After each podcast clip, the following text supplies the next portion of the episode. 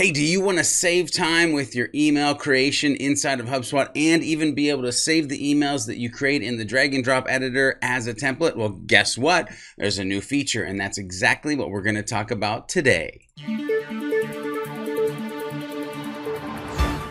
That's right, I'm your boy George B. Thomas from SprocketTalk.com, and in this tutorial, we're going to talk about the drag and drop email tool. We're going to talk about how you can save your own template and save time, which everybody loves. So without further ado, let's go ahead and get into this. So as you can see, we are in HubSpot, and what we want to do is we actually want to head over to the email tool. So we're to go ahead and go marketing, and we're to go ahead and go to email, and then we're to go ahead and create an email. That's a lot of and go aheads, but we'll do regular here, and we will go ahead and go to the drag and drop editor. Now notice what we have here is saved templates, Sprocket Talk and course communication here. But what you can do is you can open any email that you want and you can start to edit this. So if we go ahead and change the logo to a Sprocket Talk logo, and if we go ahead and change the background of this to white, and then you can see that we probably want to resize this logo.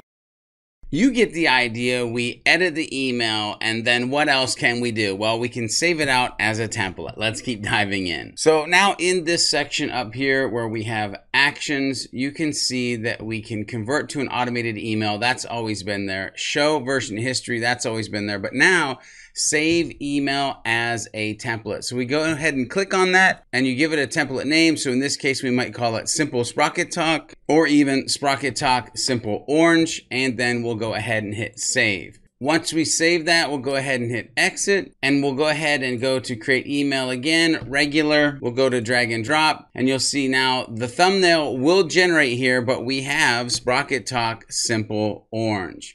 Now, of course, you could dig a lot deeper. You could add image modules, you could add divider modules, you could add buttons. You can create an entire template for your one-off emails or your newsletters and then simply save them as a template. And now here's where it gets really special. If you dive into that design tab and you lay out all your colors, all your fonts, and you get that done with, and then you save it out as a template, you have just dramatically decrease the amount of time that you'll send in email. So with that said, make sure you continue to watch more tutorials, learn more about HubSpot, learn more about inbound so you can grow your business.